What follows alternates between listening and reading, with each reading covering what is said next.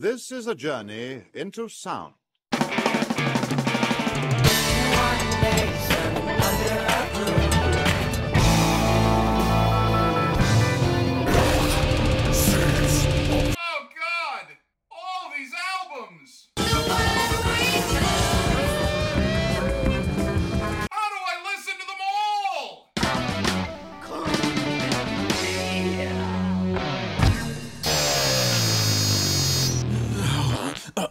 Left my wallet at the club.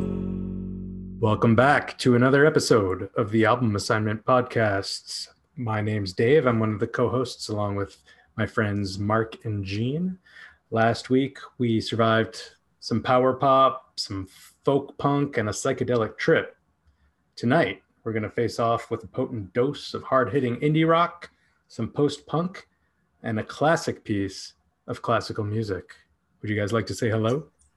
Well done, Dave. Great Thank you. intro. Thank you. Appreciate that. Very nice. This is Mark. Good to be here. This is Gene. That was really great, Dave. It's not true what they say about you. Well, thanks.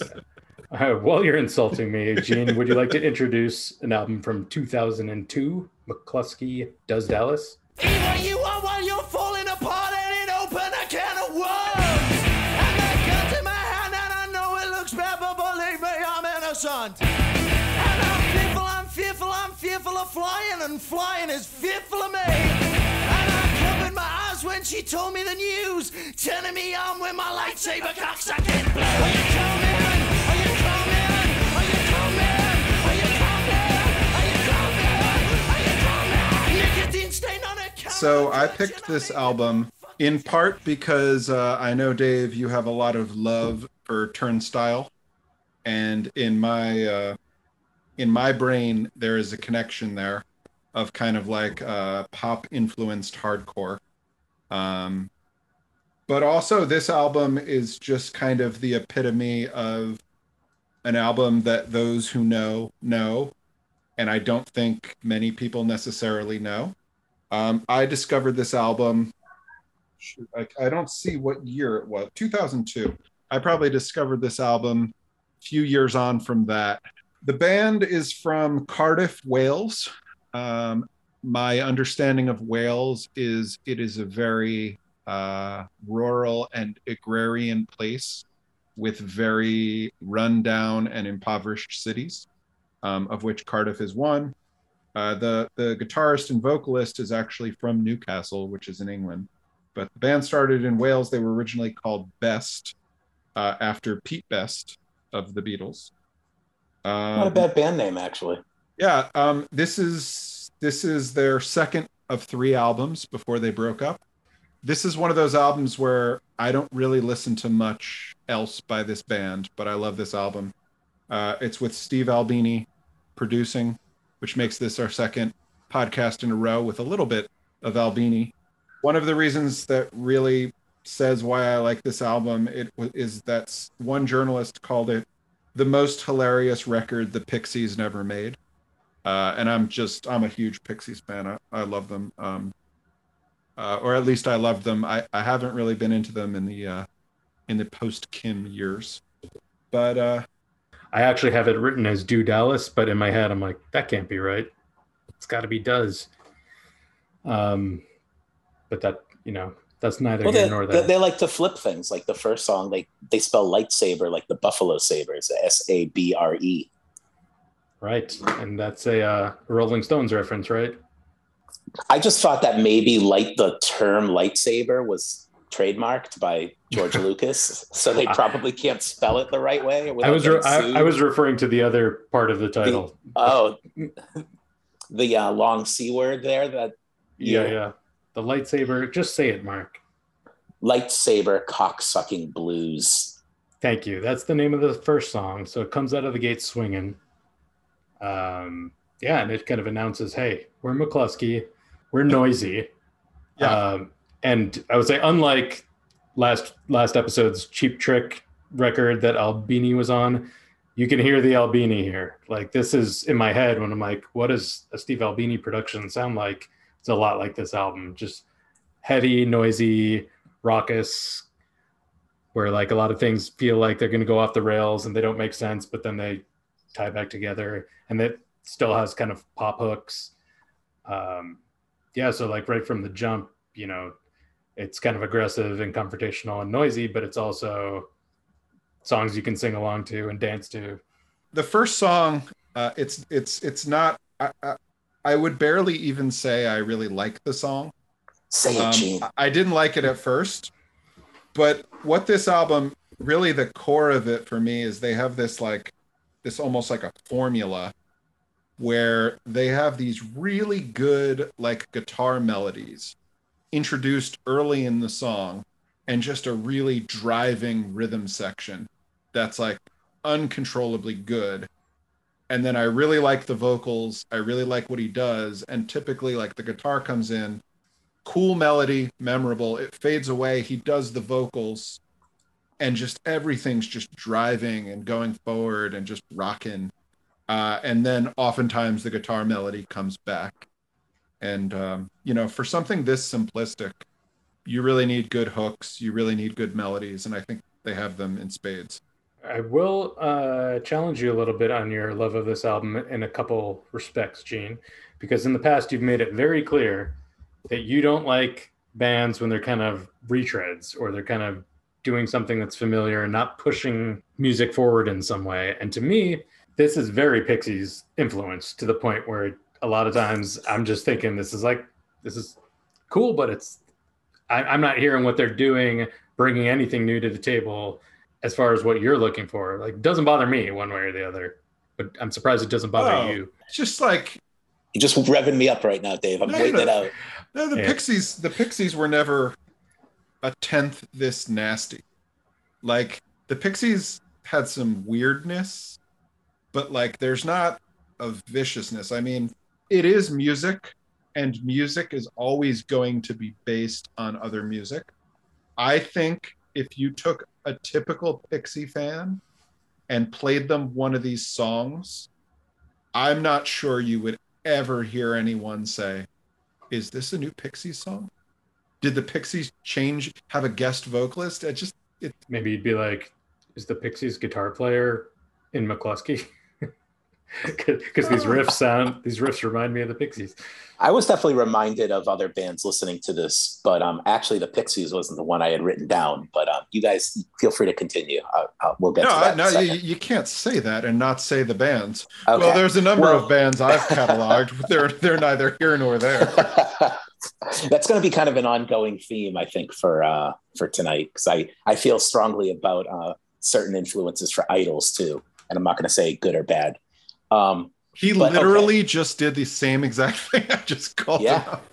yeah, you gotta Well- you gotta build you gotta build some suspense. This is where you know, like you cut to commercial and you hope that people come back because they're excited. So ju- just to summarize for the listeners at home, Mark has something to say, and That's he right. will say it. Oh, I'm gonna say it. People are they're All right. it's dripping with suspense. All right, Mclusky, here you go. I'll start with the good. Okay, the album sounds great.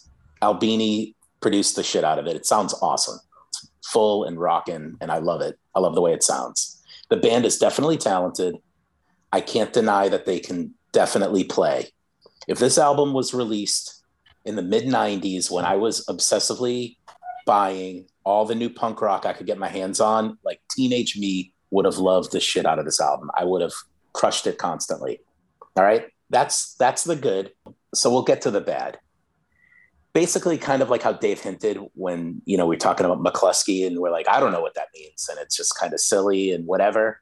That's kind of how I feel about this whole album. This album is basically 36 minutes of in jokes, and most of it is completely lost on me.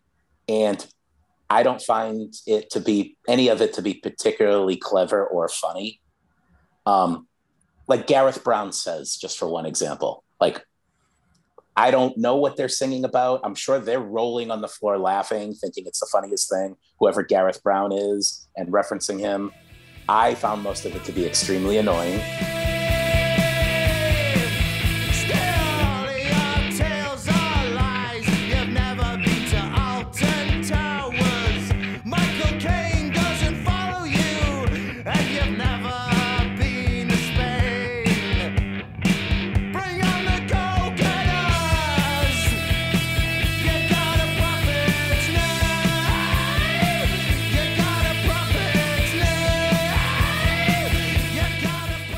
Out of curiosity, how many uh, spins did you give it approximately? Um, maybe definitely three, maybe three and a half to four. Because I will say, my first reaction to this album wasn't great. I was like, I appreciated that it, it was rocking, but I didn't, I didn't get the, the classicness of it. But I've, I've, it's been a grower for me, and I think there's more than a, a handful of really good songs on this album.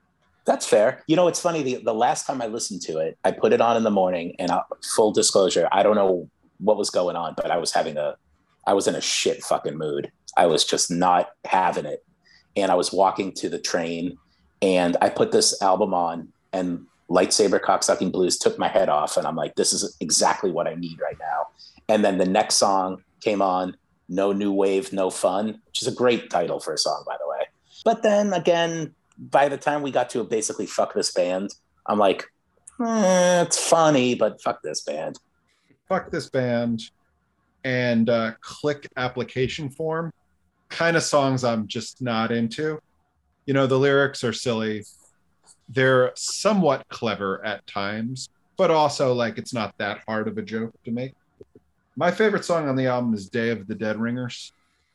Um, I don't know if that hit at all with you guys.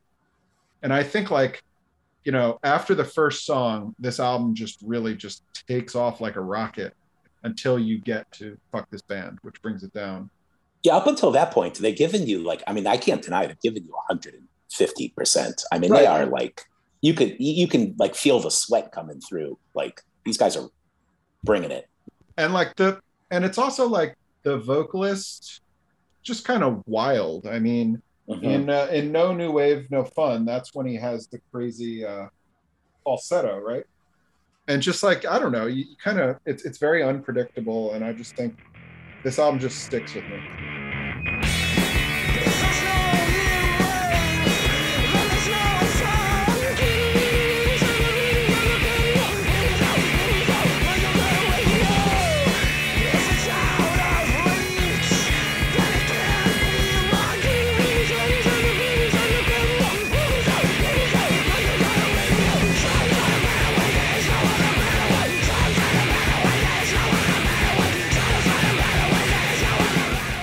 Want to touch on the lyrics for a second as well because I, I totally get what you're saying that sometimes Dadaist lyrics don't matter and sometimes they're great because they end up mattering in a weird way, you know, but they have to work, you know, and I think a lot of these don't.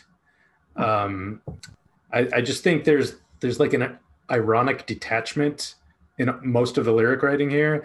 There's like no, and maybe it's because I'm juxtaposing it against IDLES where it's all very like you know they're wearing their hearts on their sleeves and they're being very vulnerable and they're singing about things that are important to them. And this is just like they're singing about my band is cooler than your band. The world loves us and is our bitch. It's just you know it's kind of just simplistic and Im- immature to the point where it's like it detracts a little bit from the coolness of the songs at times you know? I don't know. To, to me, that's uh, like that's kind of just like punk rock. Just like they don't they don't really care what you think. Dude. They write what they write, and like, is it immature? Like, okay, like you could say like you know, the Ramones were immature, and their lyrics are really immature, and like, who cares? They're awesome. Like, I, but 'cause- that's that's what i'm saying they were awesome these are not it's and it's totally subjective you know like Yeah. I'm sure there's and maybe if this album hit when i was 13 i would care more about like clicks and what band is considered cool and i think it's hilarious but Yeah. but instead i don't really give a shit about anything they're saying at all and i don't think that you know the way they're putting words together is insightful or you know beautiful or clever it's just kind of there you know yeah, I totally agree. And I don't think it's terrible. I, Yeah, I, I- I mean, I, I- don't think it makes the album bad. It's just not helping. yeah, it's just interesting. Like, I, uh, I think if I was a kid and I was singing along, I wouldn't care what you're actually singing. It would just be kind of funny to sing, like, you know, Alan is a cowboy killer. Alan is a cowboy killer. But like the song itself, Alan is a cowboy killer. Like, okay, it, you know, it's fun, but like, it's, I don't know. I'll say that's one of definitely one of the highlight songs. It's got it's just memorable, you know, and it, Yeah, it is memorable. I think got- that song the dynamic like that song is almost like shades of a Nirvana song. or a Pixie song. Yeah, I've got I've got It's also by far the longest song. It's almost like two songs in one. yeah.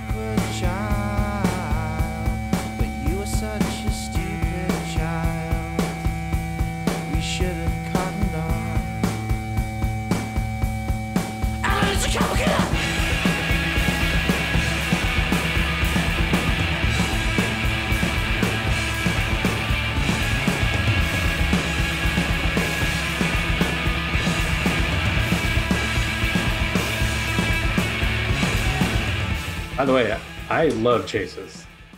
Oh yeah. Yeah, I mean, to me, it almost reminded me of like an Elastica song or a uh, Britpop song. You know, super catchy, super fun. The lyrics were, you know, neutral. Very very very strange like clean guitar intro. yeah, killer Um, song, killer yeah. song. Mark, what what did you think of uh, the vocals? I assume Andy Falkous is the singer because he's the songwriter. So- Yeah. I mean, the guy sings hard. I mean, like I said, these, like I said, I respect the intention, and a big part of it is that at least like they're not holding back. I mean, these guys are giving you a hundred percent, and the singer is like, he is intense, and I respect that completely. And one of the things, like I think, is just kind of this is kind of random, but I, I'll I'll say it anyway. One of the things that I kind of found a little bit endearing about Mclusky in combination with IDLES is that you know how some artists that are British, when they sing, they have like no accent. Elton John kind of comes to mind. Like he doesn't have like a strong British accent when he sings. These two bands, like their accents come out hard. Yeah. And I love it. Like I think it's very endearing and cool. And you don't hear usually like such a strong, like British or Wales sounding accent. So I love this guy's voice. I thought it was, it was pretty cool. Um, I would say uh, I picked this album because I feel like it's a, a bit of a uh, an underrated classic. Um, there's a very good chance you guys would prefer the band that formed out of the ashes of Mclusky, which is Future of the Left, who um, is a lot less noisy, um, but it's the same singer, guitarist, songwriter, um, and the drummer from the next Mclusky album, and the bassist. They had, I, I think, a fairly acrimonious split. Um, but Future of the Left carries on where Mclusky uh, stopped. How are their lyrics though, Gene? Um, yeah, I mean, this is. Well, first, I'd like to talk about the lyrics and how bad they are. Well, I want to talk. Gene's, I want Gene's to. getting upset. I want I'm to talk about upset, the. just No, you get upset. That that's good. I think that that'll be good for ratings, Gene. it's just I keep recommending things and like the arguments against them are like, all right, like yeah, the lyrics aren't that great on the on the grindcore album where you can't hear the lyrics. Admittedly, this album you can hear the lyrics. You can hear the lyrics and they're right in your face. Good good impersonation. That was pretty. That's pretty. I, I wasn't impersonating. I was just kind of being I liked it. rehashing in his head the trauma of being ganged up on on the podcast. Welcome to the assignment of po- album assignment podcast, motherfucker. Well, uh, beyond the lyrics, I gotta say that the vocals are not my favorite. I they're think, harsh. I think they're harsh. They're kind of whiny at times. Uh, I admire how he kind of changes it up from track to track. Like he can do, he has some soft moments that actually work, and he has some melody in his vocals. But sometimes it feels kind of affected to me. Like I don't know how to how to describe it, but it's like he's putting on a punk show instead of being a, a true, like authentic representation of himself. And you know that goes back to the lyrics too, where it's like, oh, this this is a toss off. It's all a joke. Like on this song, he, here's a bunch of nonsense lyrics, and I'm gonna sing it like this crazy persona, and then another, you know. Um, so yeah, I did. I, it's like an album I admire more than I love for some of these reasons, you know. Uh, but I do I do enjoy it, a lot of it. But it's hard for me to fully embrace because I've I've just got these hurdles in the way, you know. Even like uh, we don't talk about sequencing with every album, but on this one, it's just like the sequencing isn't really beyond the fact that the album has that nice uh, restful part in the middle of it, it's not really taking me anywhere. You know, I, I like the sequencing, other than what we talked about, like how the album kind of ends. Um, Yeah. But I, I would say the songs get more elaborate towards the end. Um, one thing that comes to mind about the vocals and these three songs that I kind of don't dig, uh, it reminds me of what what Dave said when we were talking about um, the monks, which was like one of the keys to good songwriting is that the song shouldn't annoy me. and, and- and I think like you know a little bit like when this doesn't work for for me, it's just kind of annoying. It's like you could Um, make a fucking incredible EP out of this album. I would give you that. Yeah, I found most, like I said, I found most of it to be incredible, extremely annoying. But I do think there were certainly moments. You take that first track and a couple others. I can't get past. You're like, you know, the first song's good, but the rest of it, and I'm like, well, there's three songs I'm not really into. One of them's the first song. I guess this comes down to, I don't really. Um, for me, lyrics are almost always pretty unimportant. So uh, yeah, and like I said, I could, you know, um, what is it? Um, I Just- love the Gene. I love the Gene lyric rant. Just one major element of I love it. I, you know, lyrics-based music. Right, but it's I listen to a lot of music where you can't really understand the lyrics. And like, let's be honest, lyrics are, are pretty bad in general. Like it's true. If you took all music and just submitted some lyrics into like a poetry competition, there's very few artists whose lyrics would stand a chance. Most of them are like a pasting of cliches together. And it's just like Oh, no, so wow. like, can I appreciate good lyrics? Yeah, but that's not really why I listen to music. When And Gene's making pasta, he doesn't really care if salt is used in the gravy. It's just it's just an element he doesn't care about. It's neither here nor there. It's just salt. I think, I think I there's. think you should die on this hill, Gene. I love the fact that you're like fuck lyrics. It doesn't really matter to me at all. I didn't. Well, but but they every- they can they can be good and they can elevate things, and they can be so bad that they detract. But in the middle, I'm just like, ah, you know, who cares? Like when you hear them rhyme like "baby" with "maybe" in a song, do you just completely cringe at like, I can't believe they fucking did that? What a joke!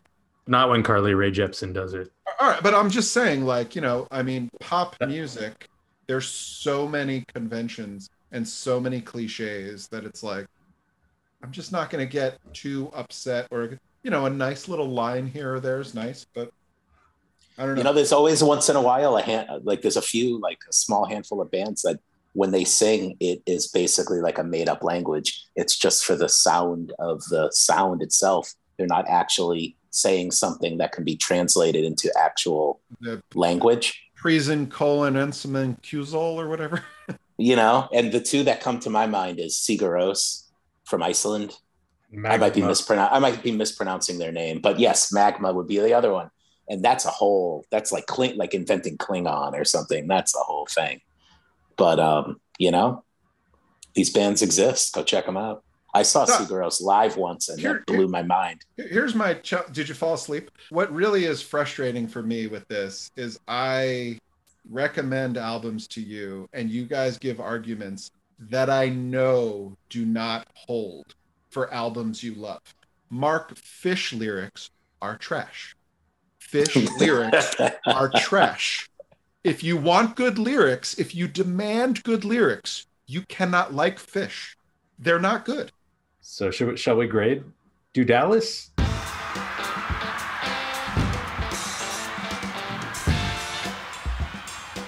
Grade time. uh, it's a tough one. Is it? Um, it kind of is because it's like eventually you get to a grade where it's like, I mean, it's this, it's not shit music. I mean, it's good, well intentioned punk rock, and it's just, I don't know, it just didn't flip me out. It was, To hell with good Parts of- intentions, Mark. you know, just a very cheesy but good song title. Um, I just, ah, I don't know. I don't, I don't get, I don't get it. Maybe there was a void for this kind of thing at the time, 20 years ago. Why this is a classic, I don't know. But in 2002, I certainly didn't have my finger on the heavy hardcore punk scene. Um, I will say that I respect the fact that they got Albini to produce this. That says something about these guys because you can't just get a guy that well respected in the the music scene to produce your album. So he clearly either loved their earlier stuff or I don't know. But props to you, and it paid off because again, that sounded on headphones. That was a really good sounding record. Having said all that, I'm giving it a D plus. Oh man, that that's wow. Mclusky's gonna fail out of album academy at this rate. It just it came and went. It was fine. I don't know. It's you know, it's Mark, not who nothing likes for me to really hold on to. Mark, who's an easy grader. The first track, though, which I will not say. Mark again, is madly in anger with this album. yes. the, the first song. I'm not going to say it again for fear that we're going to get kicked off the internets. Um, that could get repeat plays. Wow. All right. I look. I'm. Not, I don't want to step on your toes while you're grading, but I will say that, you know, it was a grower for me. And I think if you like that first song, there's there's a handful of others that you'll like as well. Like it's impossible to to just love the you know lightsaber cocksucking blues, but think the rest of it's trash. Hmm. I just, I, I think again, I don't know. He came out so strong with such like on such a heavy, like intense, funny ego trip where he's kind of like making fun of himself in a way, but he's just like, I'm banging all the chicks and I'm sore and I, you know, flying is fearful of me and all this. I was like, this is awesome. This guy's crazy. I love this dude. so You once know? he once he stepped out of that character, he yeah, lost it. the rest, the, the rest of it was just like a, a lot of it. Actually, I just didn't find that funny, and I'm like, I know some of this is probably in jokes and things, you know. And then I'm like, it just more and more of it felt like I'm not finding it funny because I think I'm just not picking it up. And so for that, D plus. as they say on Shark Tank, for that, I'm out. All right, that's fair. Um, Shark Tank. Shark Tank reference.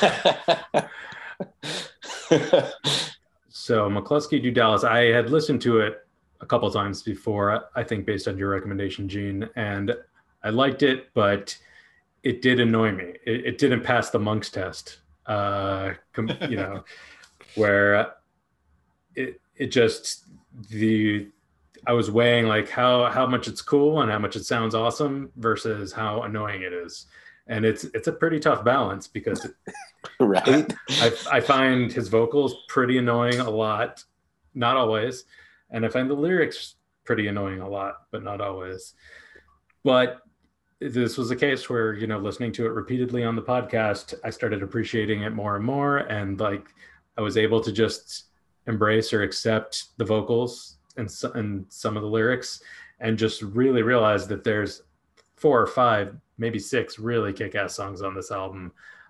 And and there's a lot of stuff that's just solid you know? There aren't too many just total pieces of crap songs that, you know clique application. I think we all agree is kind of a downer and fuck this band is kind of lame but it serves its purpose. But man like i like what we what we've learned a lot. Day of dead ringers is great. Do you think to survive is you know it's straightforward but i like it but to hell with good intentions man that's a killer song and chases is a killer song um so yeah i I ended up really liking this album a lot, despite my hesitations. You know, um, at times Fugazi and the Pixies and even Refused a little bit came to mind just because of how like noisy and messy and raucous it is. Um, it's definitely a rowdy album, uh, and I, I love the intensity of it. I just struggle with like the ironic distance that that the songwriter puts between his art and the audience. Like I, I just really struggle to embrace that. So I don't know if I can ever fully love a band, you know, that that does that unless there's a shtick that they're totally committed to throughout that I, I that speaks to me. Mclusky doesn't really do that. They're just not on that level. You know, it's not that clever. As Mark says, a lot of the humor I find alienating, uh, and a lot of the themes they're obsessed with I find obnoxious. So that's tough. but I understand why it's a classic. I totally get it, and I think it's a B plus album for me. I think I'll probably return to it. There's definitely songs I'll return to. I don't uh, about the full album. Yeah, I'll probably return to it because it's you know it's it's not that taxing. It's a it's a short ass kicker. You know, it's it's very enjoyable despite how all my caveats about how annoying it is. It is actually a really good, very enjoyable album. I give it a B plus. Wow, amazing. I'm gonna. I'm just gonna pretend like I didn't even hear Fugazi, Pixies, and Refused. Oh my god. Um, I give this album an A. Um, there are two or three songs that I'm a little bit like, eh, the album could end better than it does. Um, I really like the song uh, Chases. Um, I think you could probably figure out a way to put Who You Know um, in the mix somewhere in the track listing. But honestly, Gareth Brown Says would have been, uh, or Alan as a Cowboy Killer probably would have been the ideal closing track. Um, the hidden track is kind of Mediocre. yeah like just unnecessary. But that, that's you know i guess that's in the in the tradition of a lot of 90s hidden tracks. Um yeah i mean i think there's like i think dave nailed it when he said there's like five or six really really good songs on this and then a lot of other ones that are solid. Um so that's an a album for me. Nice. Well, we t- we just talked about one noisy band from the United Kingdom, so let's talk about another noisy band from the United Kingdom, the band IDLES, with their album from last year, Crawler.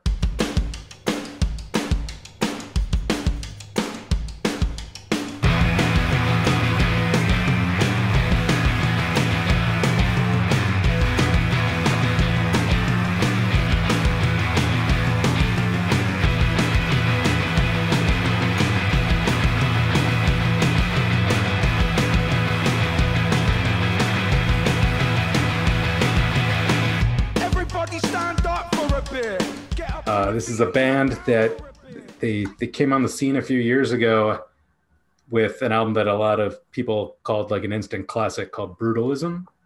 Since then, they released a couple more albums, including their second album, which is called Joy is an Act of Resistance, which I was very tempted to assign as well. I was debating between this one and that one because that one's a straight up masterpiece, I believe. Their third album, Ultramono, I also really like, but that started to um, annoy critics a bit. So Crawler was kind of like a big comeback album for them, having faced down all those accusations and a lot of personal stuff. Like at least two of the guys in the band have got sober since the first album and had some very serious substance abuse issues. Joe Talbot, the singer, um, you know, his mother died before the first album, and then his he and his wife, uh, their daughter died during birth around their second album, and so he's Uh. he's been through the ringer, and you just feel it from this band, in my opinion, like the emotion in all their albums. But this is maybe they're looking on Crawler a little more introspectively. You know, it's not as political as their earlier albums. The, the songs are catchy and they have like big anthemic choruses. But when you listen to their earlier stuff, there's a lot of humor. This album isn't very funny. You know, there's a couple cheeky lines here and there. But Uh-huh. you know, on earlier albums, they're like tossing off references to Stone Cold Steve Austin and you know, Oh, really? Oh, and they're hilarious. wow, I, I, have no idea. I really wanted to assign that because I was, you know, wanted to fight with Gene about whether humor belongs in music because IDLES can be a very funny band. But this is a, a little bit more of a serious, straightforward, like reckoning album of like, okay, I got to get my shit together album. And yeah, I just Uh-huh. think it's incredible. I, I think the sound is unique. Um, it's very, I, you know, I realized as I was thinking about this band and like why I didn't like them at first and why I've come to be pretty much obsessed with them. Like all, all their albums I'm obsessed with. And I think that like traditionally for myself, I like melodic music more than rhythmic music. Like I just emotionally respond to melodies and harmonies. This band I think of as more rhythm focused. Like the, Definitely, the drumming is just no question. intense and pounding and the guitars are incredible but they're they're like accents to what's being built um, yeah, and I think uh, I love the way the album starts. Uh, it just kind of like is the slow build warning you. Slow build is what I wrote next to that first song. I just have a question for you, Dave. Yo, Is it cold? February? And are you high? I wish it was all those things, but no. It's um, warm. It's September. It's like four straight minutes. It's like we get it already. I actually, I actually love it. I just, I, I bust balls. Pretty crazy to open an album with that though, because you know, you, usually your first track, it's like, you know, you, you know, back in the day, records were, you know the the song order was done so like the first song was on each side. You know, like you get the single. You know what I mean? Or deliberately put at the end of each side to force you to listen to the whole thing. But to start a track like that, a whole album like that with such an intense, slow build is pretty ballsy, but it pays off. And then when it goes into the second song, The Wheel, that that's can I get a hallelujah? That was- um, Phenomenal. to to uh to start an album with this song um might be strange but to start this album with that song really makes a lot of sense yeah, where else ask would you me. put that song? right, right like yeah if you put that if you put that later it's just going to be like why is everything stopping and what is this and like it's foreboding it's growing it, g- was giving me like uh leonard cohen vibes Hmm. um And there's actually, despite how intense this album can be, there's actually a few, uh, I wouldn't call them mellow songs, but there's like, there's texture changes. Like maybe my favorite song, Progress, which almost sounds like a Radiohead type ex- Mhm. experimentation. And then actually the first single off this album, before the album even came out, they released Beachland Ballroom as a single. yeah and that's that is um almost like their take on soul r&b motowny song Um, but if I could talk more about the first song, yeah um, "Are You Ready for the Storm?" is kind of like pointing out how quickly life can change, and asking the listener if they're ready for their the storm if they're on their proverbial motorcycle. Um, and then he also says, "Every promise I have sworn tonight," which is kind of like that moment where you feel like you know i would give everything up just just to not have this happen or to turn back time a little bit so it's a, it's a really really good song Nice interpretation, Gene. I like it. and I'm, uh, a, I'm a lyrics master I know that's you, you, this whole dichotomy with Gene and the lyrics. He lyrics aren't important to him. He doesn't even care about how they sound, or there's very few that even have anything worth saying. And then he just goes and waxes poetic about the first fucking track on this album for like ten solid minutes. How it sets up the entire experience and journey you're about to undertake in life on your motorcycle.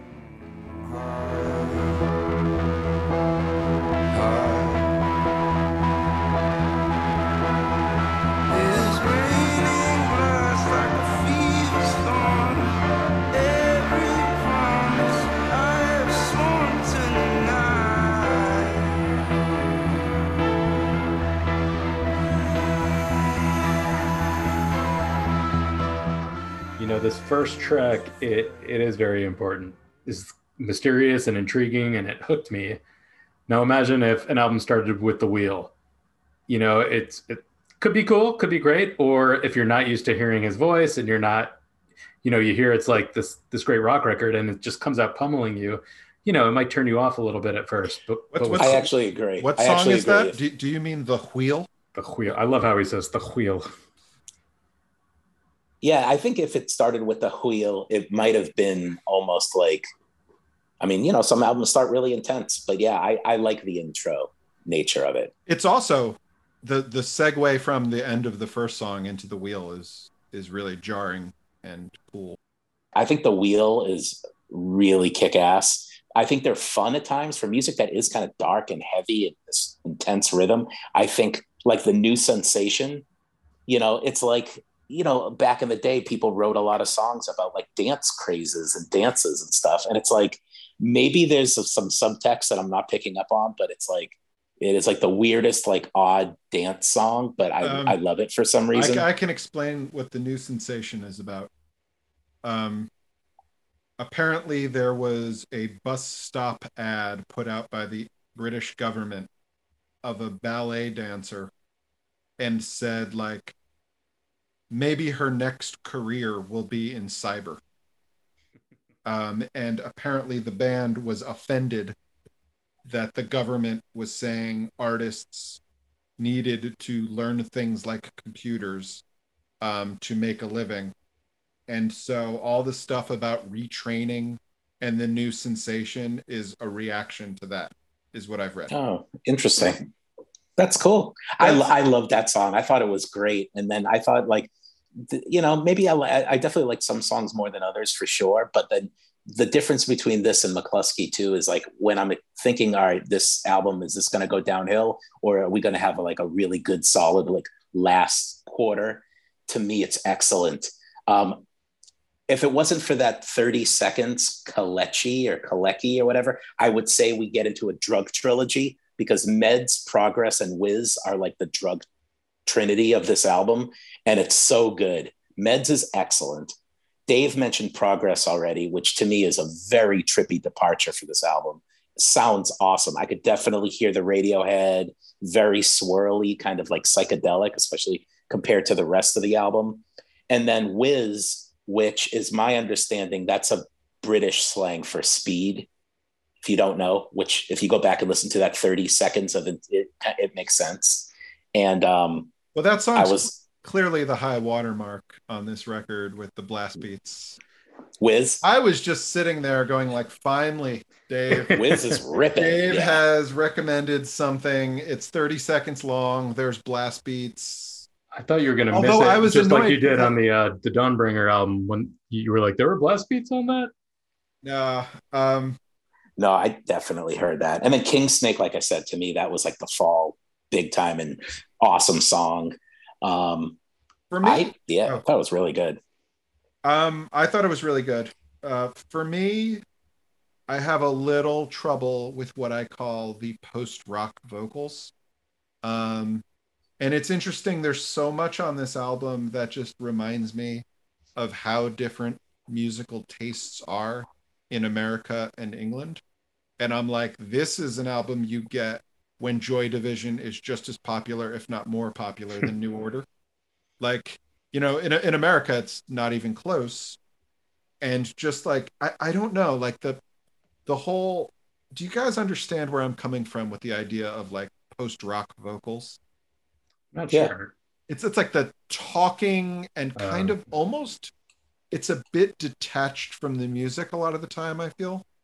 So I think I think those are some of the best songs. Um, I mean, I think the the first song really like that's just so impressive. Um, the second song's really good, but you're mispronouncing the title mark. It's actually the wheel. Wheel, Um, that, do you that, that? That that accent I always thought was a southern thing. I wanted one more chance.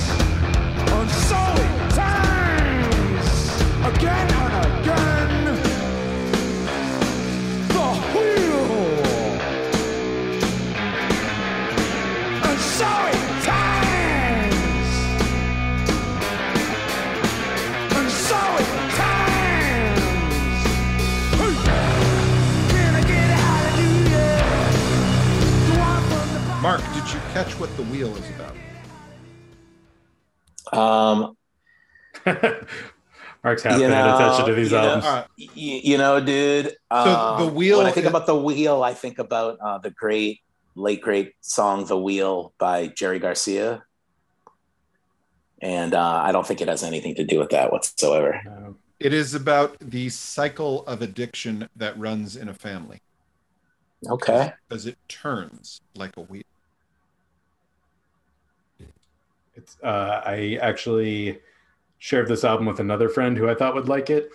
I sent it to him, and I was waiting, and I was like, really excited to hear what they thought because, like I said, you know, when you get obsessed with the band and you want to share it with everyone, and you want to know what they think, and you know, a couple days were going by, and I was curious, and then out of nowhere, I just forgot about it, and then I get a text, "Can I get a hallelujah?"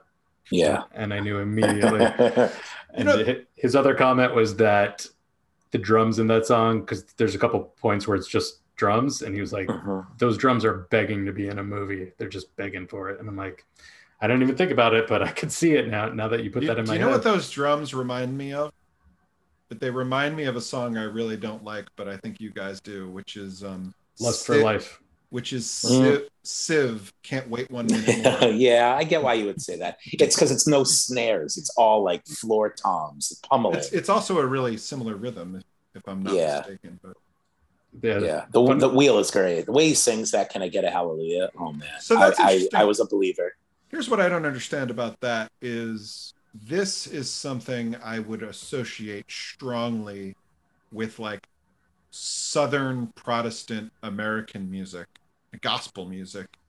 And um, it's interesting for someone whose influences are Radiohead and the Strokes or this contemporary stuff. Like, how does that stuff still resonate? Well, I should say that Joe Talbot actually also is a big like old school R and B soul, Oh, I guess yeah. You said you said he the the the Beachland Ballroom. You can clearly hear. right? Some and on an earlier album, they cover Sam Cooke, I think.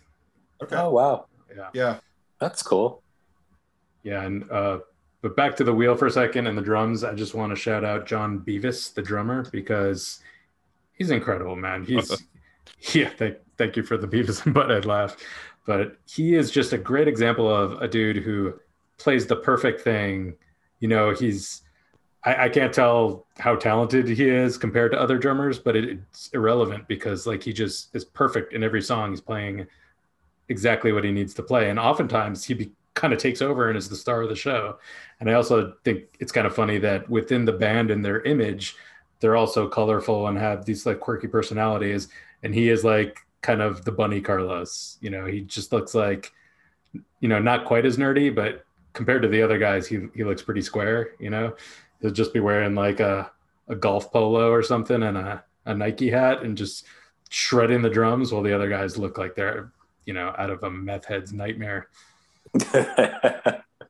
Look, I'm just surprised Gene hasn't called these guys posers for using uh, a blast beat. And actually, even on the end, I don't know if you guys noticed, but there's almost like weird black metal backup vocals. I feel like Yes. there- there's weird shrieking. Yes. I did There not. I did not catch that. and I I, definitely did.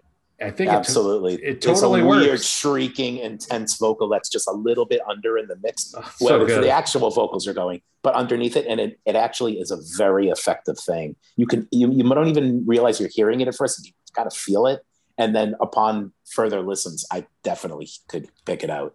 Dave, Yeah. um, I just I love blast beats. Um, I think they belong in so many more places than they are. Um, and here's the thing about Wizz. This is clearly a throwaway song that they wanted to insert there. I have I do not understand why it was included in this album.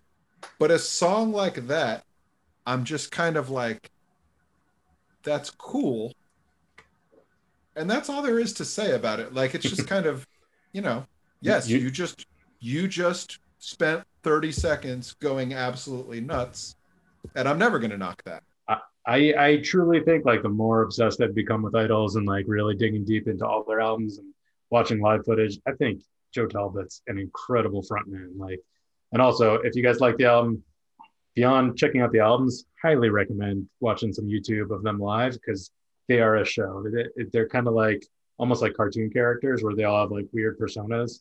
You know, um, uh, Mark Bowen, one one of the guitarists, he and one of the songwriters who produced the album he kind of looks like a weird i don't know like a, a russian character with like a he's irish but he's got like this big handlebar mustache and he wears dresses on stage a lot and they kind of the way they play their guitars it, it's like dillinger escape plan light like it- it's it's it's not as which violent. means they play their guitars in some way well I, I mean like they might not decapitate each other but they could knock some teeth out Okay. because all right because they're just swinging their instruments around and headbanging and Talbot, man, when he's singing these songs, it looks like veins are gonna pop out of his forehead. yeah, and he's like barking like a dog and just yelping and just uh, just a thousand percent commitment to this band. It's crazy to watch.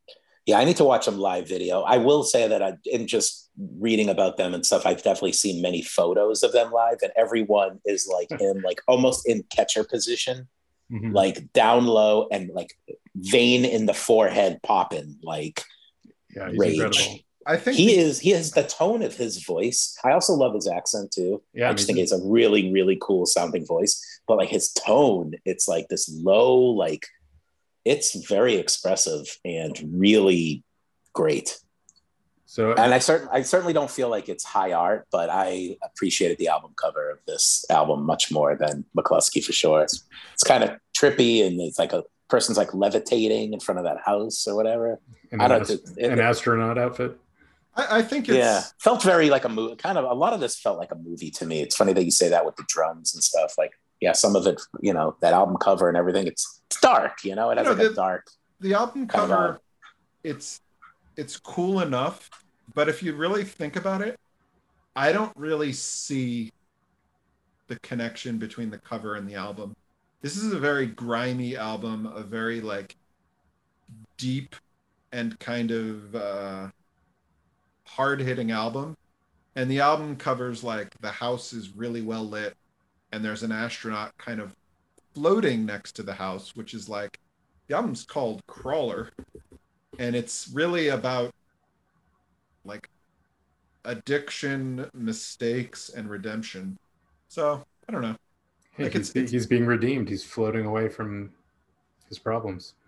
Maybe why is he an astronaut?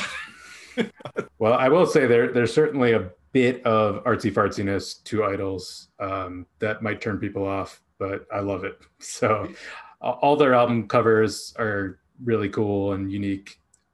I think they put a lot of thought into things like that and their videos and you know like they- I, if I Even the stylization of their name, all in caps. Mhm. I will say that um, I've I've been listening to this album so much lately that it, inevitably it was going to happen that my daughter happened to be in the room when I was listening to it a little bit, and I didn't want to just shut it off because I was just curious. It's such a unique, weird sound. I'm like, how is she going to react to it? And she was really taken with the new sensation. And look, when I told her it was kind of like a dance song, Mhm. I was like, all right, get on all fours, smack that dance floor. and then she, she, it's so cute hearing her say, you know, sh- sh- your head's on fire like you're Richard Pryor. You know? Oh yeah, the Richard Pryor shout out. I like that. yeah. So Come on, everybody, get down to this shit. so good. Oh man. So when four when four year olds are liking it and adults are liking it, you know, it's probably a new sensation. did I tell you guys about um, my daughter coming up to me? Is this Weird Al? And me saying, no, this is the Smiths. yeah, so good. what song was The it? Queen is dead. Oh my god, that's amazing. I mean, maybe she thought it was like a parody of current events. Maybe. I would love to tell Morrissey to his face. My daughter thinks you sound like Weird Al. Wow. Yeah. Do you do another one rides the bus? My Bologna, that was the Smiths, right? No, Well, the Queen did love Rocky Road, so that's true. She did.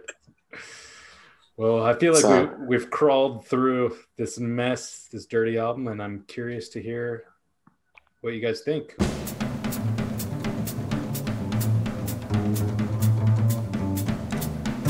Oh, it's great time. um, I'm I'm like super excited that you recommended this band just because like I had no idea this band existed. Just didn't didn't know.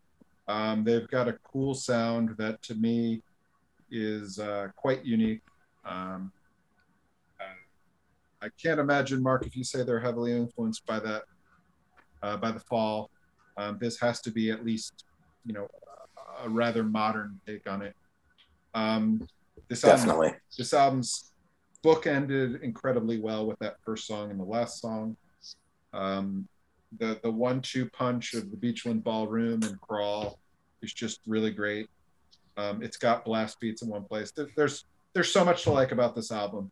Um, the vocals are a little bit difficult for me, uh, and when they don't work, it just kind of goes off the rails, and it's it takes me out. Um, I would say about half the songs I'm not really interested in hearing again. Um, it's, you know, like I don't need to hear New Sensation again. Like it's to me, that's Thank you so much, Dave, for bringing this band to my attention. Never would have heard of them, and half these songs I never want to hear again.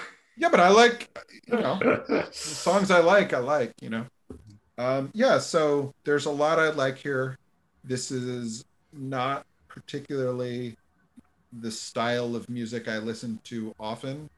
Um, and occasionally it gets into a realm of this just isn't working for me. But it's really good, and I'm really happy to learn of this band. So B plus.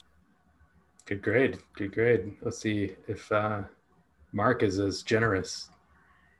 Well, you know, IDLES is one of those bands. I mean, you can say this with a million bands, especially if you're a big music fan and you read a lot about music. It- definitely a band that I've heard the name. They've crossed my path in reviews and whatever, but never, never dived in, dove in, dived in.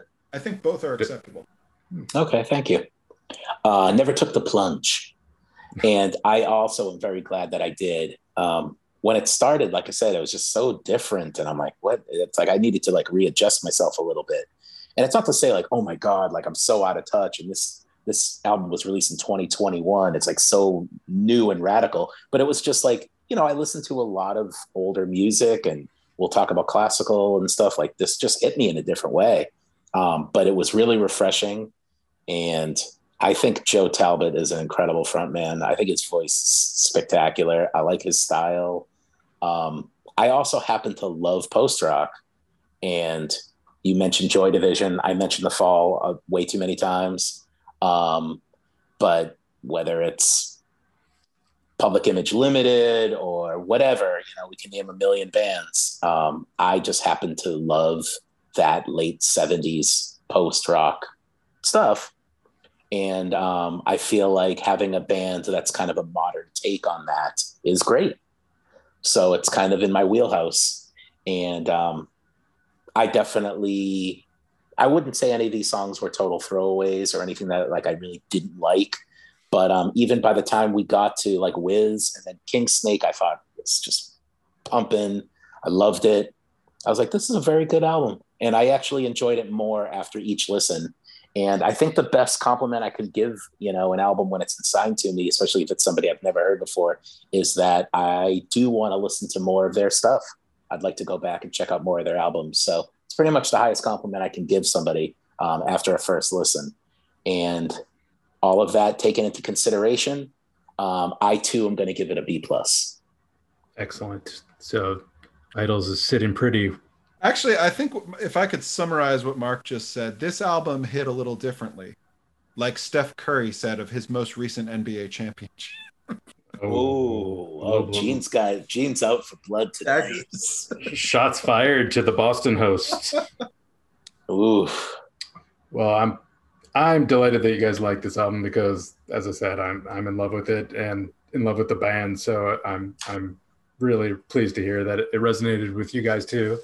Um, yeah, and like like I said it in the last episode when I introed the album, but part of why I wanted to assign it was just that I know we can all feel a little out of touch with the current music scene, and I'm always looking for you know we were just so lucky to come up at a time when you know as music listeners when there were things like lollapalooza and 120 minutes and you know headbangers ball and i could have seen IDLES being played on any of those shows. I could have seen IDLES playing lollapalooza with l7 and body count and rollins band and nine inch nails you know? It would fit right Uh-huh. in.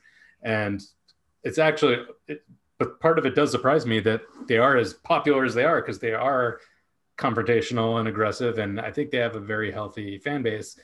And i think a big part of the reason besides that they're just great and write great songs is that they kind of mix like dark a dark heavy sound with slivers of optimism and hope and like they in a way similar to turnstile which is one of my favorite albums and favorite bands of last year where i think that they bring this heavy music but kind of ha- try and have an optimistic point of view filtered through it you know unlike a lot of metal bands or hardcore bands or punk bands you know which is interesting. It's it takes some adjusting but uh gene's throwing up the horns right now.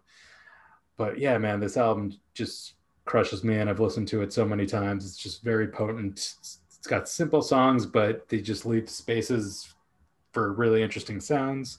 And I, I struggled with the grade because, as much as I love it, I, I can acknowledge that there are times when, on something like the new sensation, the lyrics can be repetitious, or Car Crash can be a little obnoxious with the rapping. Uh, but man, in the end, just the taken as a whole work and a whole kind of cinematic experience, I'm just too in love with this album to give it anything less than an A plus. Good for you. I like it. Speaking of good albums, shall we shall we segue so smoothly into a recording of Gustav Holst's The Planets, performed by the Boston Symphony Orchestra, conducted by William Steinberg.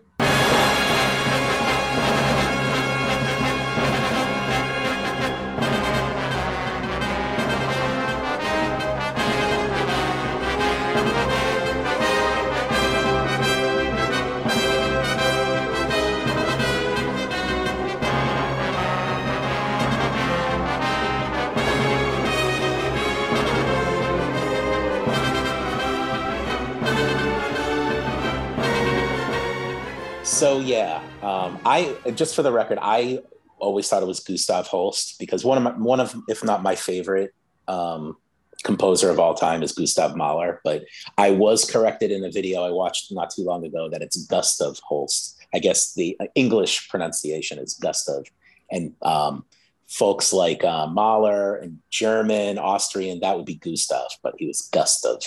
Anyway, My we'll, apologies ref- to Gustav. we'll refer to him as Holst.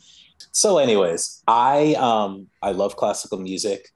I came to it from the rock world, specifically through Frank Zappa, was my conduit to classical music, and grew to really love love it. And but I would find myself anytime I was listening to classical music, I would be like, but this could be jazz, and I would just go back to jazz and go back to jazz until finally I just really didn't.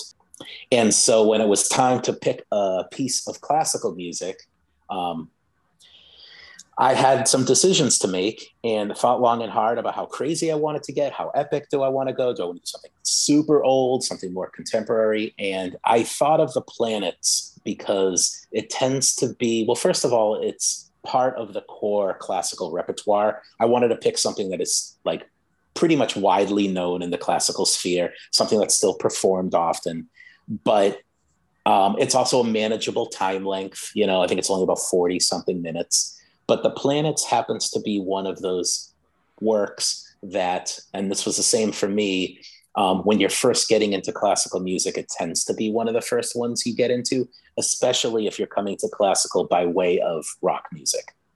It was composed in 1914 to 1917, uh, had its premiere in 1918. And um, I came to this recording a little bit later. I picked it for a number of reasons.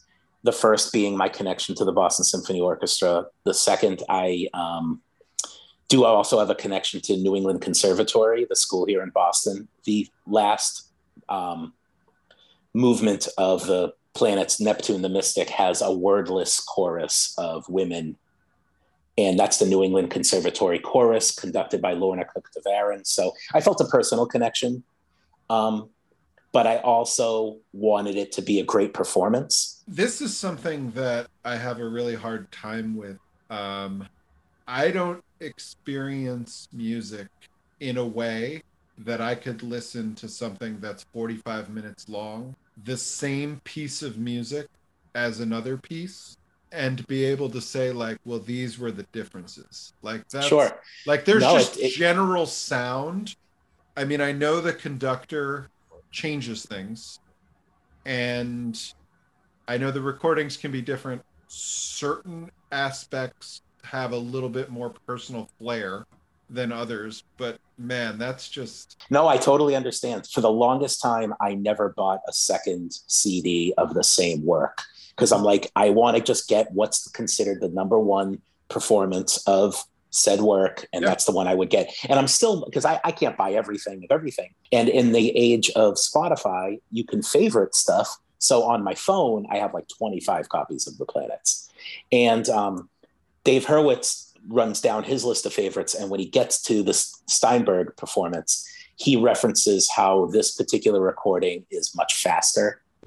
Um, Holst himself conducted a few performances really early on, and you can imagine they're very, very raw quality. But I guess he performed it kind of on the faster side.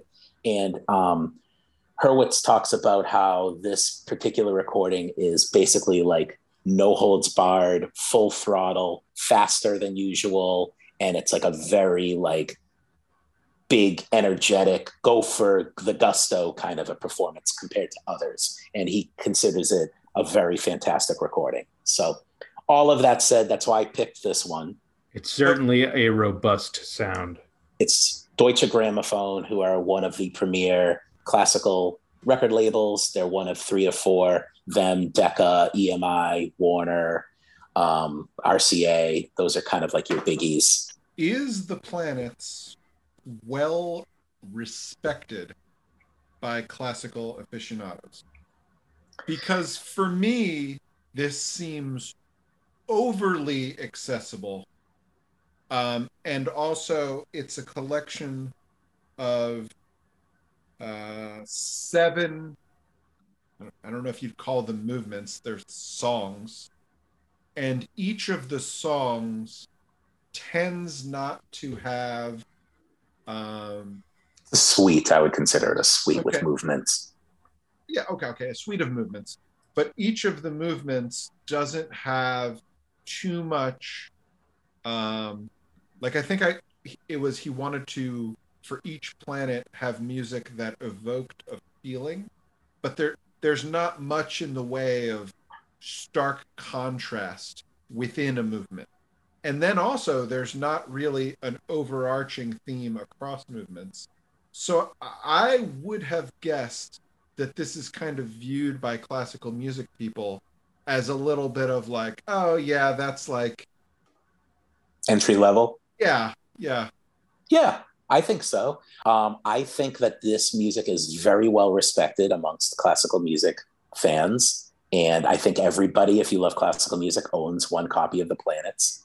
But sure, I think you kind of probably graduate from this into bigger, more complicated, or more emotionally draining, whatever um, classical music. This is definitely much more entry level. Each piece has um, its own very distinct feel and I think it's very easy to know what the composer is intending for each of these movements. Um, and, you know, uh, people like to shit on like Bolero by Ravel, for instance, which I absolutely adore Bolero. And it's one of my wife's favorite pieces of music. And there's nothing wrong with that. I think if you're comparing it to Mahler, who would write like an 80 minute symphony where literally Mahler's whole MO was that I want my symphonies to encompass the world. I mean, everything. It's so like, you know, it's overused, but it's so epic that this is going to come off as very simple, the planets. But that's part of why I wanted to choose it because I'm hoping that if people are following along with us and listening to the album assignments, and um, I'm hoping for anybody that doesn't know classical music, this would be a great beginner's point. And Mars, the bringer of war, is, I mean, that rhythm and that intensity make that an electric guitar. And it's basically like that's proto metal right there. And you can hear Mars, the bringer of war in pretty much all of Star Wars. So right off the bat, One thing, one that it hooks, it hooks you. not not only Mars Bringer of War, but just like I heard this and I'm like I'm gonna need some serious explaining if this wasn't John Williams' favorite like like so much John Williams. Like Yeah, he's performed the, the planets, and it's well known that it was an influence on Star Wars. I don't know if it's his favorite, but not only it's that, definitely like, an influence. there was bits of of of Venus that I was like, I kind of might. There's a little melody there that feels like uh, part of the Superman soundtrack. Um, Mhm. When I heard know- Jupiter, I thought there were Ewoks in my room. For Yeah, like um, you know, I, I think I was thinking like just like I was like, I'm not sure there is John Williams as we know him, um, if not for for this. Totally, and, then that's the cool thing. It- It's like it has a little bit of something for everybody It's like it's got the heaviness of Mars, it's got the beauty of Venus, which is incredible. Jupiter to me has like the hooks. Like I thought Dave for sure would like latch onto some of like the melodic hooks in that. And then for the stoners, Neptune ending with that Yeah. wordless female chorus. That's the one that all the, the trippy heads would listen to late at night.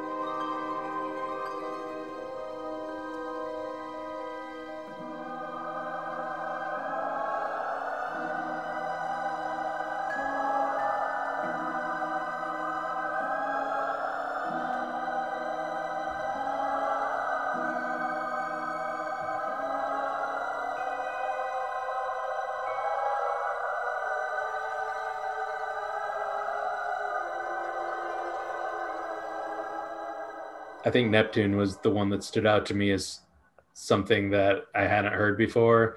I didn't hear the influence of anything else on it. I didn't know it from a movie or a show, and I, I was really impressed with. You know, that was probably the standout for me. It's like okay, because a lot of a lot of the the pieces were just like a, a little too frivolous sounding and silly. I felt like it was like a Renaissance fair or science or science There, fiction. there is no loot on this album or liar. Yeah, but Neptune to me was like evocative and like stood out from the rest of the tracks as being like mysterious and maybe it was the the choral work towards the end of it that like made it haunting and Sure. but yeah, finished strong with that one. I mean, is there any music like more like like proggier than classical music? I mean, everything's in like seven parts, and So it's like I don't A know. good- This this feels pretty tame compared to Yes's Relayer. a good a good exercise, and I saw this all on uh, uh, Wikipedia for, for this, would be to go through and just try to uh, play um, what's the time signature. Um, they're really all over the map. Like, I'm just not good at that, and I could get better. But like, Mars is in five four. Um, Uranus starts in six four and then goes to nine four. Um, you know, it's really hard to it's really hard to pick out nine four. You're it just to me, it's hard enough counting um, rhythm and time signature just on like traditional rock music, Yeah. let alone classical. So I would I would also say with Neptune, I uh, the Mystic, I see like a, a Bernard Herrmann influence. Yeah. There's No, some- absolutely. I've, I've heard of some ra- radio stations that would play Neptune like late at night for people. I heard some Bernard Herrmann in Saturn as well. I mean, of course, a lot of our references are uh, m- movie composers, but Yeah. Yeah. uh, you know, just Saturn had a bit of that like suspense movie feel to it with the like urgency of the ticking clock kind of sound that it had. That's totally deliberate, by the way, to evoke time passing. Absolutely. There is a genius to classical composition that is just very difficult for me to understand. The idea of writing music for so many pieces that have to kind of live in your head because you know they did not have the ability to like try it out necessarily i mean obviously they they do but i think more or less most of these great composers you know found ways to write very intricate things before it was really introduced so that's like a genius Right. Yeah, of How- course. However, um, I take there is definitely this idea that classical music is kind of more elevated and better than other music, and I I feel the need to like aggressively reject that because I do think like um it's like you can't say certain like technical death metal is just like it's just too many notes and too much. It's all a jumble. It all gets lost. But hey, those classical guys were geniuses because they wrote for huge orchestras and they had so many parts. You know what I mean? It's the same thing, but there's an air of like there's an elevated thing about classical that I think is a little overstated. Like it's still just kind of delivering music and they're doing it in a very grand way but it's also a very um, there are many traditions and there are many other like rules to it all that I think this is just other music. I don't. I'm not arguing you with No, no, you no, on I- this point. It is just another. It is another. I get that, and and and actually Well- nowadays, nowadays, nobody, very few people choose these restrictions these days. Um, one of them is for economical reasons. It's just really expensive. Uh, if you if you ever read like a Frank Zappa book, he's like constantly complaining about how expensive it is to to write classical music and have it performed. Right. Um, because back then, you know, nowadays they have some computer program. I remember there was one Right. called Sibelius where you write the little dots on the staff and then you hit play and you can hear it played back for you, get a sense of what you think. Back in the day, Yep. you need to give those pieces of paper out to an orchestra to actually hear your works performed. yeah, That's but not it- easy. it's That's not like- easy. that's not easy and i and i i use the word not like i'm not just throwing it out there these people were geniuses but the end work given the tool like it's almost like that genius has become devalued because of the tools we have now. And when i say devalued i'm not saying they're less of geniuses because they could do that but nowadays it just matters less. Oh wow you can hold the whole thing in your head as you're writing and still have it be good. Okay well bob over here he can't do that but he's taking the time and working it out on his computer so he hears how all the parts sound together and ultimately it's the end product that really matters Yeah, creation is creation, and, Right. and how you come to your end result is respectable no matter in which form. I just think for classical music, I would I don't want to put a percentage, but I would assume 90% of all classical music composers know the actual music notation art of music writing, which is people go to school for that. I worked for these schools and you there's uh, you have to learn about tempo and rhythm and how to actually mark pieces dots on pieces of paper. Frank Zappa had the ability of sitting on the toilet with a blank blank sheet of staff paper, writing dots on the paper. He thought they looked really cool, and he didn't even know what they sounded like at first until Yeah. he like figured it out. Um, and that's what sets it apart. It's two opposite sides of my brain. I love improvisational music where it's music made in that moment and then that moment's gone and it's gone forever. And then you have classical music where it's written on a piece of paper and it will stand the test of time forever. And that's the cool thing is when you go hear a performance of the planets, it's that orchestra and it's that conductor. So things are going to be a little different. It might be a little faster, slower, but those notes essentially, that, that music is exactly how it was performed in 1918.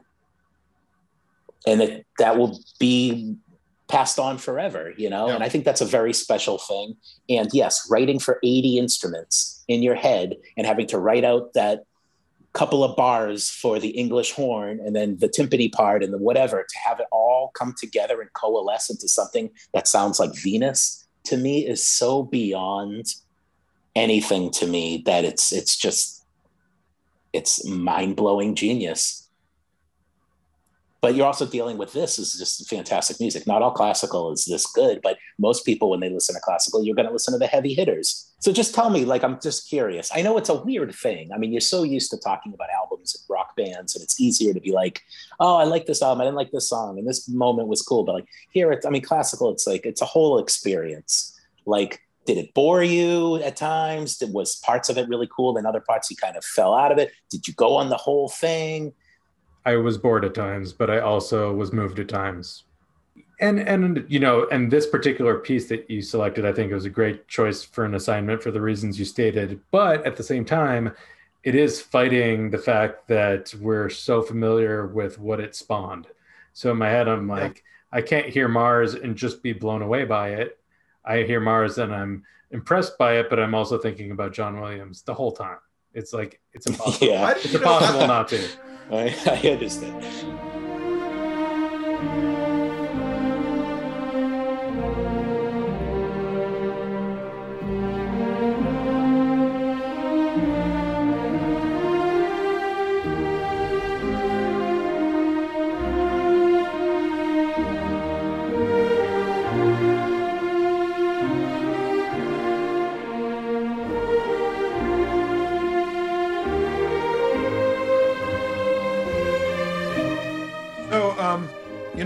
not only do I own a CD of uh, of the planets, um, it is the Penguin Classics CD, which I'm guessing is not. I, I don't. I, something tells me like Penguin Classics probably isn't making the best recorded CDs, um, but I've actually seen this performed live as well. You, you mean this guy right here? Whoa. Um, okay. But but I mean I have What- the CD. It's not a book.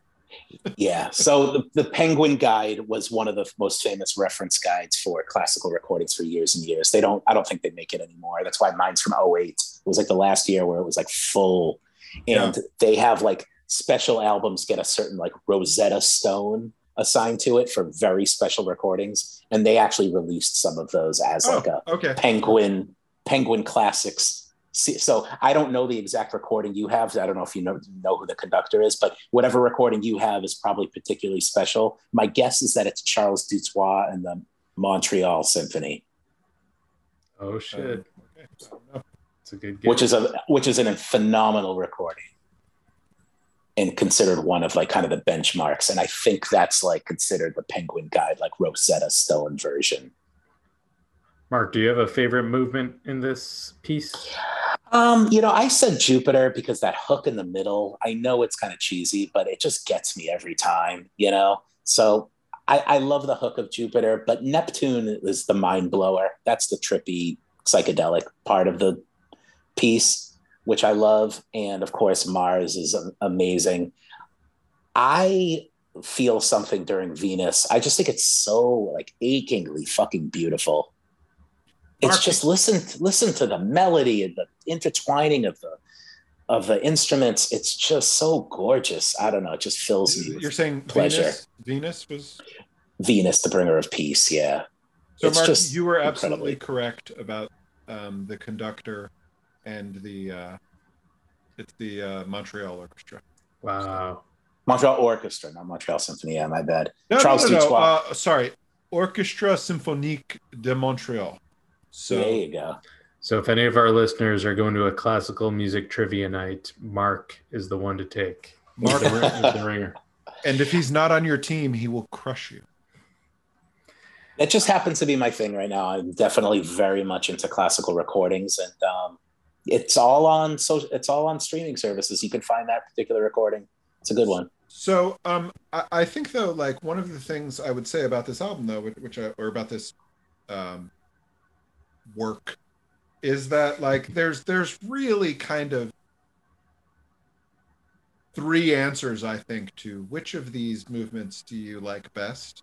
I mean, they're just for me, Mars and and Jupiter and Neptune are just so much above everything else, and like. I get Venus. I think Venus is probably the next best one, although maybe you could say Saturn. Um, but I think there's a there's there's a gulf for me at least. I don't know. And and yeah, I just, you know, in talking about this, I just wanted to be like I don't I don't have any shame in saying like I just don't really care much for for Uranus the, mag- the magician. Um, Well, I don't and- care much for Uranus either. how to do it. Too quick. How to do it. Too quick. So, um, or like Sa- Saturn, the bringer of old age. I, I think like, it's, I it's- like that one. but it, but I think it's more it's more clever than than good. Is is like like he he evokes the passing of time by using an orchestra, and he evokes almost like an orbit where you feel and there's this one part where there's like this very ominous um feeling of something approaching and then it just kind of passes and you could feel that in the music but it's not that that's that's kind of like the the most you could say about it for me and so like i don't know just That's all fair. I mean, it's just because it's like it's a piece of classical. It's like kind of legendary. It's from early 1900s. Like people are gonna love and hate certain things, and that's the that's the beauty of it. There's so much, you know. And we can all agree that Mercury is just a piece of trash. It's just not good. no i i, I like i like mercury better than You know, I I watch Hurwitz's YouTube clips all the time. He says like, you know, and like of the whatever you know Brahms symphonies. This this this I'm I'm not paraphrasing. I'm just making this up, but he'll just be like, this part of the second symphony of Brahms. It's just like I don't like it. It just Yeah. doesn't do it for me, and that's fine. It's just Yeah. his personal opinion. I- You know, he's like Schumann just never really did it for me. I came around late to it. I hated his early stuff. His piano work sucked, and like I know it sounds weird to hate on things like Schumann or Brahms or whatever, but it's your personal opinion. I mean, co- composing a symphony like this based on the planets is just conceptually brilliant. I mean, Yeah. it, it's just N- never been done. it ties That's the room together. How how old was he when he did this? Um, well, let's do the math here. He was born in 1874. Because is he is he child star or is he uh, Sir Alec Guinness? Um, all of whom have to live with being identifiable for something that really doesn't necessarily best represent them. he was 40 when he wrote this. Okay. 40 to 43. He was born in 1874, and this was composed in the beginning in 1914 to 1917. Somewhat related. Uh, on the first Nile album, they um, Nile is a death metal band. I think they're they're a very very heavy death metal band, um, and they have kind of an Egyptian feel to all of their music. Um, Mhm. th- they have a song called Ramses, Bringer of War. which oh, well, there you go. which is essentially a cover of Mars Bringer of War. The whole intro is intact. Then there's a point where it goes into kind of just a death metal portion. But then they use some themes from Mars with the guitars later. It's kind of it's pretty cool. I'll check that out. I'd like to hear that. Ram- I also think it would be kind of like a fun, like April Fool's like prank to like have a Nile concert and then everyone shows up like ready to rage, but you didn't look at the announcement carefully enough and like it's very very small letters underneath it said Rodgers. so then when you when the lights go down and the fucking band comes on stage, it's actually Nile Rodgers. excellent promotional idea. Mark. Very cool. So is it is it time to uh, grade Le a, Freak. grade a master?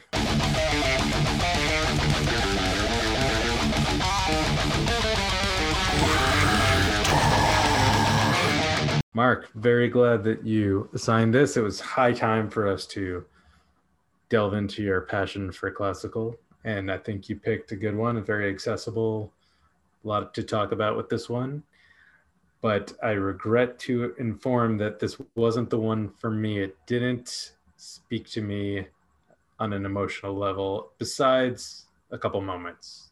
As we said, you know, Mars is undeniable, Neptune is very special. But for me, the big bulk of the piece I found really sappy and saccharine, and I just couldn't get past it. I, I the beauty that a lot of people see in it, it was just a little too twee and fanciful for me.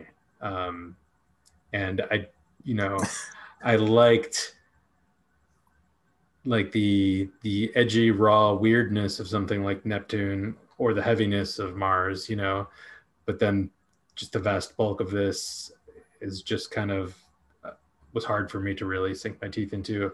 Although uh, Saturn had some moments of creating mystery and suspense that I appreciated. And look, there's no denying that this is, you know, a masterpiece and classic for a reason. But as far as what I'm looking for in classical, for the most part, this wasn't it, with those exceptions. Um, so I have to respect it, um, and I I love the concept of it. But just on a practical level, if I see myself in a classical mood, the planets is probably not what I'm reaching for. You know, amongst the the very few symphonies that I'm familiar with. You know, with Uh-huh. for, from the masters. So uh, I give this a B minus, which is actually lower than Mclusky's McCluskey. Dude, Dude, Dude Dallas. Dallas. He's just saying he's just pointing that out to insult you. Yeah, yeah. I love it. I love it. I think it's so great. So you know, nice try, Gustav. Call me when you write something. Andy a little more- Falkous. Yeah. Gustav. I mean, Gustav Holst said a lot, but not as much as Gareth Brown said. Oh, that's- that's- This is true. oh man. So um, I think I just view this as because there are not themes across these movements. Um, it's very easy to just view this as songs. This is a relatively short um, suite, and I don't. How long is this? Thirty-six minutes.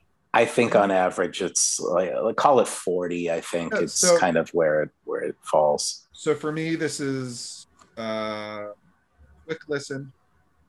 There's seven movements, and I think three of them are amazing. Um, furthermore, there's another one or two that I find very, very interesting.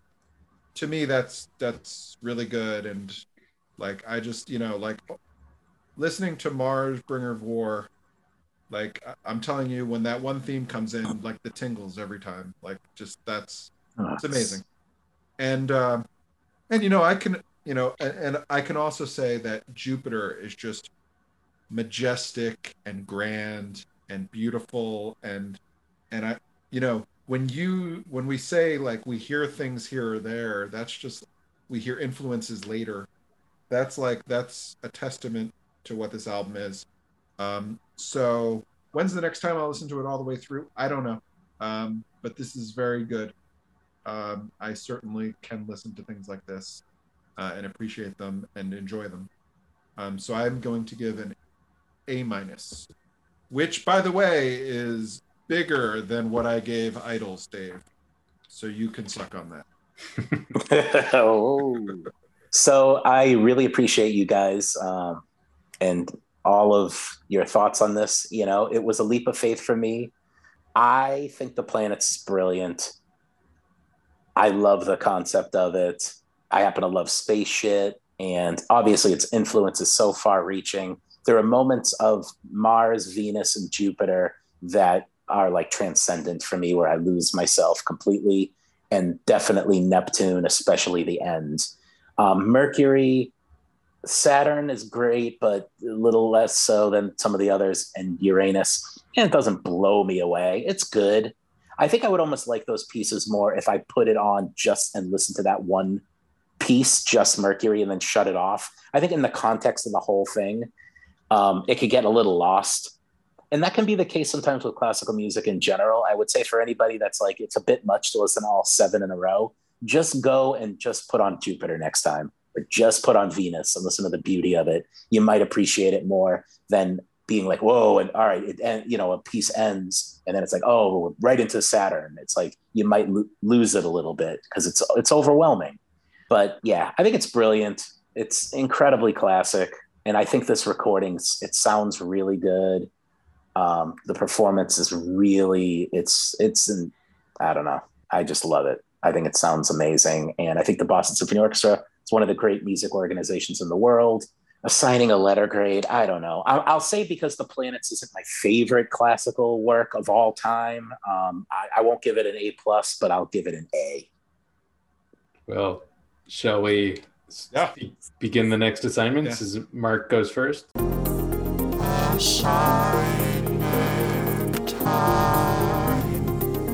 um, so this recommendation is an album that i have heard many times but i haven't picked it up in a while and i'm actually like i'm using this podcast as a way for i'll pick it up for the first time in a while so i'm going to make you pick it up for the first time probably in a while it's uh, definitely considered a seminal recording uh, in the history and development of punk rock.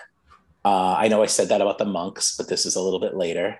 This came out in November of 1975, and it is Horses by Patti Smith. Cool choice. All right, I'm I'm picking another album that's considered a classic in some circles. Um, it's a genre we haven't really covered yet. Um, How is that possible? Polka. yeah, I'm curious to see if you guys can take a stab at this one. Uh, I'll say this group toured with Public Enemy at one point. They were short lived, and on this particular album, they recorded at least a couple of the songs with a, a very well-known producer who is anachronistic toward the sound that they're creating. And the biggest clue I can give you is the band is named after a Leonard Cohen song. Ooh. Are we going goth? We we are. It's spooky season is upon us. So Oh. Sisters of. Mercy? Sisters of Mercy, Floodland. I love it. Okay. My album, I think, is very predictable. Oh boy. Um, you, you guys would have suspected that something like this was coming, but I need to I'm talk. scared. Uh, this, I need to talk about this band in this Mark. period with you guys. Mark, hold me. Oh Um, God. Originally, Oh, no. I had some idea that I would give you certain cues and let you choose among four options, but then I decided to give you no choice and just select the album myself because it is my assignment. The year is 2007, and it is a band you both know I adore. It is the Dillinger Escape Plan, Ire Works. I R E works. But man, horses, floodland, and ire works. Well, this is uh boy, look out when you're on the subway in Boston for the next couple of weeks, people, because I'm gonna be a freaking basket case listening to all of this shit. Take me back to the Congos. Nobody there except for the birds around the New England farm. And they gathered in all directions like roses, they scattered. And they were like compass grass.